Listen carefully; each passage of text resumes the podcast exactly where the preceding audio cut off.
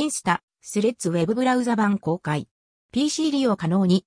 インスタグラムの対 X、旧ツイッターテキスト投稿アプリ、新機能最新情報2023。インスタグラムが公開した X、ツイッター対抗のテキスト投稿サービス、アプリ、スレッズ、スレッズの PC、ウェブブラウザ版の対応が近日中と発表がありました。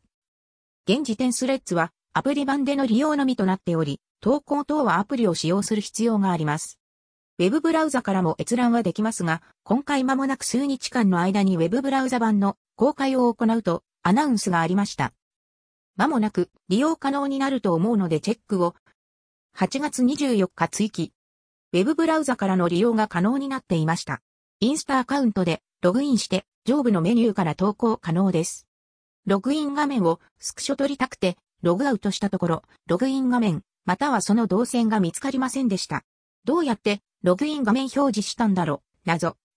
追記、実装直後で不安定なだけっぽいです。トップ、または、プロフィールページからログインできました。